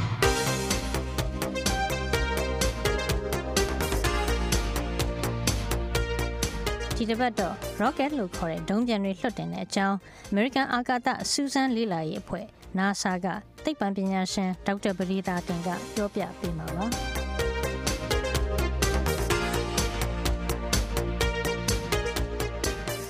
ဒုံးပြန်ဆိုတဲ့ဟာကတော့ဟိုသူ့ရဲ့ယူပါဗေဒသဘောအခြေခံနျူတန်ရဲ့တတိယနိယာမလို့ခေါ်တဲ့ တက်ရောက်မှုတိုင်းမှာညီမျှတဲ့တံပြန်တက်ရောက်မှုရှိတယ်ဆိုတော့နိယာမကိုအခြေခံပြီးတော့ စောက်လုပ်ထားတာဖြစ်ပါတယ် jet engine နဲ့ဘာကွာလဲဆိုလို့ရှိရင် jet engine ကလေထဲကနေပြီးတော့အောက်ဆီဂျင်ရမှာဒီလောင်စာနဲ့လေထဲကအောက်ဆီဂျင်နဲ့တွဲပြီးတော့မီးလောင်ပြီးတော့မှပြန်ရတာဖြစ်ပါတယ်ဒုံးပြန်ကတော့လောင်စာကောအောက်ဆီဂျင်ရောပါရောအကုန်လုံးသူ့မှာပါပြီးသားဖြစ်တဲ့အတွက်သူကအာကာသထဲမှာပြန်လို့ရတာဖြစ်ပါတယ်ဒီဒုံးပျံတွေကိုအဓိကဘယ်နေရာပြစ်လွတ်နေတာပါလဲ အဓိကပြစ်လွတ်နေတာ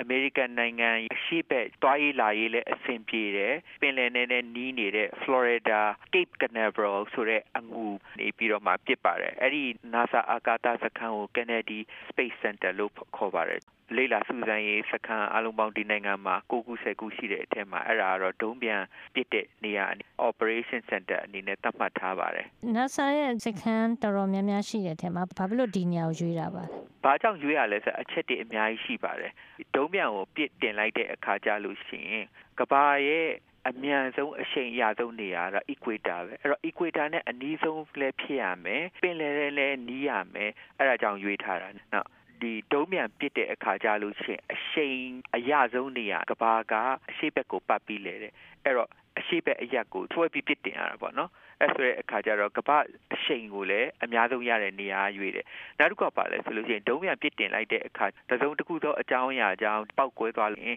အန္တရာယ်တိတ်များပါတယ်အဲ့ဒါကြောင့်လည်းဖြစ်တယ်နောက်တစ်ခုကဒုံးပြန်ကိုပစ်တင်လိုက်တဲ့အခါသူ့မှာအဆင့်တွေရှိတယ်ပထမအဆင့်ကလောင်စာတွေလောင်လို့ကုန်သွားပြီဆိုလို့ရှိရင်သူကလွတ်ချလိုက်ရတယ်လွတ်ချလိုက်တဲ့အခါကျလူနေထူတတ်တဲ့အရက်တွေမှာဒုံးပြန်ပစ်စင်ကိုထားဖို့မရတာအဲ့ဒါကြောင့်ပါ ပထမအဆင့်လောင်သွားပြီးတာနဲ့ကဘာပေါ်ကိုပြန်ပြုတ်ကျလာပင်လယ်ထဲရောက်သွားတာပေါ့ပေါ့တင်ပေါ်နဲ့ဆွဲယူလာပြန်အသုံးပြုလို့ရပါတယ်အဲ့တော့ပထမအဆင့်ပစ်တင်လိုက်တာကဘာဆွဲအားနေလွတ်သွားအောင်ပစ်တင်ရတာပါ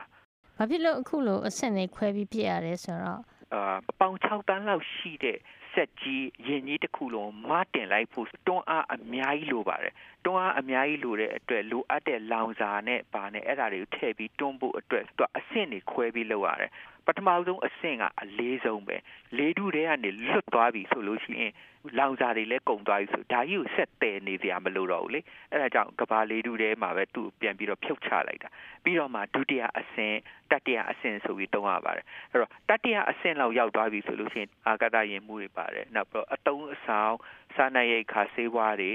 ပြီးတဲ့အခါကျဆက်ပစ္စည်းတွေသိပ္ပံနည်းပညာကရိယာတွေအဲ့ဒါတွေကတော့အဓိကပဲပေါ့နော်ခုနကပထမအဆင့်ကျသွားတဲ့ဟာပြန်သုံးလို့ရတယ်ဆိုတာဘယ်လိုပုံစံနဲ့ပြန်ပြီးသုံးတာပါလဲဒုံးပြန်ရဲ့လောင်စာနှစ်မျိုးရှိတယ်အရေးလောင်စာ liquid fuel ပေါ့နော်နောက်တစ်ခုက solid fuel အခဲလောင်စာလို့ခေါ်တယ်အခဲလောင်စာတွေအရေးလောင်စာတွေနဲ့ပထမအဆင့်ကိုပြစ်တင်တဲ့ဟာတွေကသူ့အခွန်တွေပြန်သုံးလို့ရတယ်အခွန်ကြီးတွေကလည်းတန်နဲ့ချီပြီးလေးပါသေးတယ်အဲ့ဒါတွေကပင်လယ်ထဲပြုတ်ကျပြီးတော့မှဆွဲတင်ပေါ်နဲ့ပြန်ဆွဲလာ recycle လုပ်တယ်ပေါ့နော် recycle လုပ်တယ်ဆိုတာအရေးကြိုတာတော့မဟုတ်သူ့တေချာပြန်တန့်စင်အောင်လို့လောင်စာတွေပြန်ထည့်ပြီးတော့နောက်တစ်ခေါက်ပစ်ဖို့အတွက်အသင့်ဖြစ်သွားတာပေါ့ဒုတိယအဆင့်ကိုကြတော့ဖြုတ်ချပြီးတော့ဖျက်ဆီးလိုက်လားဘယ်နာရောက်သွားဒုတိယအဆင့်ကပါလဲဆိုလို့ရှိရင်အာကာသထဲရောက်သွားတဲ့အခါကြလို့ရှိရင်သုံးတဲ့အဆင့်ပါအဲဒုတိယအဆင့်ကြလို့ရှိရင်သူကများသောအားဖြင့်အရေးလောင်စာသုံးတယ်တချို့လည်းအခဲလောင်စာသုံးပါတယ်သူ့အခွန်ကပြန်သုံးလို့မရတိတ်မြင့်လွန်အားကြီးတဲ့အာကာသပတ်လမ်းကြောင်းထဲမှာတဖြည်းဖြည်းပြန်ကျတဲ့အခါကျတော့အာကာသပတ်လမ်းကြောင်းထဲမှာရှိတဲ့အမှုန်တွေနဲ့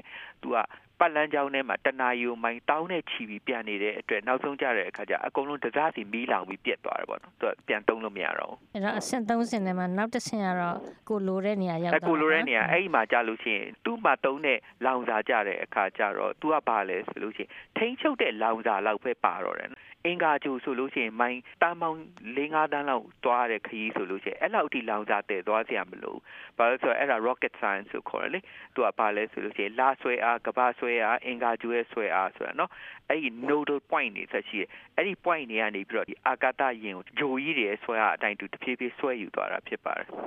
ဒုံးပြန်တွေကိုလွှတ်တင်တဲ့အခါမှာဘလို့ရာသီဥတုမျိုးကိုရွေးပြီးတော့လွှတ်တင်ရပါလဲဒုံးပြန်ကိုလွတ်တင်တဲ့အခါကြလို့ရှိရင်လွတ်မဲ့ရက်ကိုသူတို့စီစဉ်ထားပါတယ်အဲ့ဒီနေ့မှာရာသီဥတုအရန်ဆိုးနေတယ်မုန်တိုင်းကျနေတယ်လေပြင်းတိုက်ခတ်နေတယ်ဆိုလို့ရှိရင်လွတ်လို့မရပါဘူးအဲ့ဒါကြောင့်သူ့ရဲ့လွတ်မဲ့ရက်ကိုတစ်ပတ်နှစ်ပတ်လောက်မှန်းထားရတယ်ပေါ့နော်ရာသီဥတုကောင်းနေပြီဆိုတဲ့အချိန်မိုးကြိုးမပစ်တဲ့အချိန် မိုးတီးထန်စွာမရွာတဲ့အချိန်လေမုန်တိုင်းမကြတဲ့အချိန်ပေါ့နော်အဲ့ဒီအချိန်ကအကောင်းဆုံးပဲအချိန်ဖြစ်မလဲညဖြစ်ရင်လည်းဖြစ်မယ်နေ့ဖြစ်ရင်လည်းဖြစ်ပဲရာသီဥတုနဲ့မိုးလေဝသကိုတေချာချိန်ပြီးတော့မှပြရပါတယ်အဲ့ ဘာဖြစ်လို့ပါဘာလို့လဲဆိုတဲ့အခါကျတော့တစုံတစ်ခုသောအကြောင်းအရာကြောင့်လေပြင်းအရန်ဝေ့ပြီးတိုက်ခတ်သွားတယ်ဆိုလို့ရှိရင်ဒုံးပြန်လမ်းကြောင်းလွယ်သွားနိုင်တယ်။ကဲ၍စပစ်ပစ်ခြင်းအချိန်မှာမိုးအရန်ရွာနေတဲ့အချိန်မှာလျှက်စီးလက်ပြီးမိုးကြိုးပစ်နိုင်တယ်။အဲအဲ့ဒါမျိုးတက်ရောက်မဲ့အန်ဒရေကိုအဓိကထားပြီးတော့ရှောင်ပြီးတော့တေချာအချိန်အခါကိုရွေးပြီးပြရတာပေါ့ဒုံးပြန်တွေပြစ်တဲ့အခါမှာတခြားတတိထားမယ့်အချက်ဘာအချက်တွေရှိပါသေးလဲပစ္စည်းတွေကိုကိုတင်ခြင်းတလောက်တင်လို့မရဘူးလေ သူကအလေးချိန်ဘလောက်အထိကိုဒီဒုံးပြန်ကြီးကမတင်သွားနိုင်မလဲပေါ့နော်ဒါကတကယ် limitation ပါပဲနောက်တစ်ခုကလူဘယ်နှယောက်စီးနိုင်တယ်လဲနောက်ဒီလူတွေကိုအသက်အန္တရာယ်စိတ်ချစွာနဲ့ရောက်သွားဖို့ဆိုတဲ့အချက်တွေအများကြီးပါပါတယ် rocket ကိုထွင်းခဲ့တာဟာ73ရာစုနှစ်ကလေးကပါ73ရာစုနှစ်လောက်ကမူရာတိုတီဆိုတဲ့ပြင်သစ်နိုင်ငံမှာနေတဲ့အီတာလီယန်လူမျိုးတစ်ယောက်ကနာမည်စပေးတာပါ rockety ဆိုတော့ဒိတ်ပဲပောက်ကွဲစေနိုင်တဲ့ပစ္စည်းကလေးတစ်ခု တော့ဒုံးပြန်လေးတွေဆောက်ပြီးတော့ဒုံးပြန်ရဲ့ဟုတ်ထိတ်ဆုံးမှာတက်ရှိအကောင်လေးတွေကြောင်လေးတွေခွေးလေးတွေကြွက်ကလေးတွေကိုထည့်လေထဲကို50မိုင်လောက်ထိပစ်တင်လိုက်ပြီးတော့အပေါ်ဆုံးရောက်လဲရောက်သွားလေဒီလေးတွေနဲ့အကုန်လုံးပြန်ဖြုတ်ချအကောင်လေးတွေကိုပြန်ယူအဲ့ဒါပေါ့နော်ဝါသနာတစ်ခုအနေနဲ့လုံရင်းနဲ့သူပေးတဲ့နာမည်ပါဒေါက်တာပရိသာတင်ရဲ့ပြောကြားခြင်းနဲ့ပဲဒီသတင်းပတ်အတွက်သိပ္ပံနဲ့အနည်းပညာခန္ဓာကိုဒီမှာပဲရန်နာလိုက်ပါရစေနောက်တစ်ပတ်မှာပြန်ပြီးဆုံကြအောင်မယ်နော် သိပ္ပံနဲ့နည်းပညာအစီအစဉ်ကိုတောက်ကြနေညနဲ့စနေမနေ့ပိုင်းတွေမှာပုံမှန်ထုတ်လွှင့်ပေးနေပါတယ်ရှင်။ VOA American တန်ကတောက်ကြနေညဘက်အတန်လွှင့်အစီအစဉ်တွေကို American ပြည်ထောင်စုမြို့တော် Washington DC ကနေတိုက်ရိုက်ထုတ်လွှင့်ပေးနေတာဖြစ်ပါတယ်။မနေ့ကစနေနေ့မနေ့ပိုင်းအစီအစဉ်တွေမှာတော့အခုညပိုင်းမှာနားဆင်ကြရတဲ့အမျိုးသမီးနဲ့သိပ္ပံနဲ့နည်းပညာကဏ္ဍတွေပြန်ပြီးတော့နားဆင်နိုင်ကြပါတယ်။လိုင်းဒိုမီတာ24 32နဲ့40တို့ကနေဖမ်းယူနားဆင်နိုင်ကြပါတယ်ရှင်။ အခုတောက်ကြနေညပဲအစီအစဉ်အဆုံးမသက်ခင်မှာနိုင်ငံတကာသတင်းအချင်းချုပ်ကိုကိုအောင်လွင်ဦးကတလှည့်ကြီးညာပေးပါအောင်မယ်ရှင်ယူကရိန်းနိုင်ငံခရိုင်းမီးယားကျွန်းဆွယ်ကိုရုရှားနိုင်ငံပိုင်ဖြစ်သွင်းခဲ့ပြီးနောက် ပထမဆုံးအကြိမ်ဖြစ်ရုရှားသမ္မတဗလာဒီမီယာပူတင်ခရိုင်းမီးယားကိုဒီကနေ့ရောက်ရှိသွားပါတယ်။ရုရှားနိုင်ငံရဲ့ပြည်လည်နဲ့ရေတပ်အခြေစိုက်ရာဆာဗက်စတိုဘိုစိတ်ကမ်းရှိတဲ့ခရိုင်းမီးယားမှာဒုတိယကမ္ဘာစစ်ပြန်တွေကိုစကားပြောရမှာတော့ဒီနှစ်2014ခုနှစ်ဟာရုရှားနဲ့လက်တွဲလူသူတွေအတွက်အမှတ်ရစရာနှစ်တစ်နှစ်ဖြစ်တဲ့အကြောင်းရုရှားသမ္မတကပြောဆိုခဲ့တာပါ။ဒုတိယကမ္ဘာစစ်အောင်ပွဲခံအခမ်းအနားဖြစ်နှစ်စဉ်ကျင်းပတဲ့မော်စကိုမြို့တော်ရင်ပြင်တွေကရုရှားစစ်သည်1000တောင်ပါဝင်တဲ့စီးရေးပြပွဲကိုလည်းရုရှားသမ္မတတက်ရောက်ခဲ့တာပါ။ နိုင်ဂျီးရီးယားနိုင်ငံမှာကျောင်းသူ၃ယောက်ကိုပြန်ပေးဆွဲဖမ်းဆီးခဲ့တဲ့စစ်သွေးကြွတွေရဲ့စီးနင်းတိုက်ခိုက်မှုမတိုင်မီလွန်ကျိုးရေးတပ်ဖွဲ့ဝင်တွေကကြိုတင်သတိပေးချက်ရရှိခဲ့တဲ့အကြောင်းလူခွင့်ရေးလှုပ်ရှားမှုဖွဲ့တစ်ခုကပြောပါတယ်။ဧပြီလ14ရက်နေ့ကဘိုကိုဟာရန်ဖွဲ့ဝင်ရောက်မတိုက်ခိုက်မီ၄နာရီကျော်ကြာကြိုတင်သတိပေးချက်ရခဲ့ပေမဲ့လွန်ကျိုးရေးတပ်ဖွဲ့တွေတုံ့ပြန်ဆောင်ရွက်ဖို့ပြက်ကွက်ခဲ့တဲ့အကြောင်း Amnesty International ဖွဲ့ကပြောဆိုခဲ့တာပါ။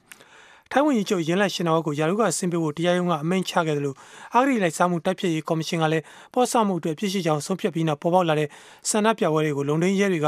မျက်ရည်ရုပ်ပုံးတွေအသုံးပြုပြီးဖြိုခွင်းခဲ့ပါတယ်။ နယ်မြေပိုင်ဆိုင်မှုအတွက်တရုတ်နိုင်ငံနဲ့အငင်းပွားနေတဲ့ကိစ္စတွေကိုမနေ့ကမြန်မာနိုင်ငံမှာစတင်ကျင်းပတော့မဲ့အာဆီယံထိပ်သီးဆွေးနွေးပွဲမှာထည့်သွင်းပြောဆိုမှာဖြစ်တဲ့အကြောင်းတာဝန်ရှိသူတွေကပြောပါတယ်။အငင်းပွားမှုတွေနဲ့ပတ်သက်လို့လိုက်နိုင်ရမယ့်လှုပ်ထုံးလုံနည်းတစ်ခုကိုအမြန်ဆုံးရေးဆွဲနိုင်မှုဦးစားပေးဆွေးနွေးသွားမှာဖြစ်တဲ့အကြောင်းလဲအာဆီယံအတွင်းရေးမှူးချုပ်လီလီယုံမင်းကပြောဆိုခဲ့တာဖြစ်ပါတယ်ခင်ဗျာ။ နိုင်ငံတကာသတင်းချင်းချုပ်ကိုကိုအောင်လွင်ဦးကြီးညာပေးခဲ့တာဖြစ်ပါတယ်ဒီညရဲ့အစည်းအဝေးထုတ်လုပ်ရမှုကမတ်အင်ဂျင်နိုင်ဖြစ်ပြီးအတန်ဖန်အင်ဂျင်နီယာကတော့ပီတာဟင်လီဖြစ်ပါတယ်ရှင်ကျွန်မကတော့ခွာညိုပါ VOA American အတန်ရဲ့စနေနေ့မနက်ဖက်အစီအစဉ်တွေကိုတော့မြန်မာစံတော်ချိန်6နာရီခွဲကနေ9နာရီထိလိုင်းဒိုမီတာ24 32နဲ့40တို့ကနေဖမ်းယူနားဆင်နိုင်ကြပါတယ်။ VOA ကိုနားဆင်ခဲ့ကြတဲ့အတွက်ကျေးဇူးထူးတင်ပါတယ်ရှင်။သောတာရှင်များနဲ့တကွမြန်မာပြည်သူပြည်သားအားလုံးကိုရောစိတ်ပါရှင်လန်းချမ်းမြေ့ကြပါစေရှင်။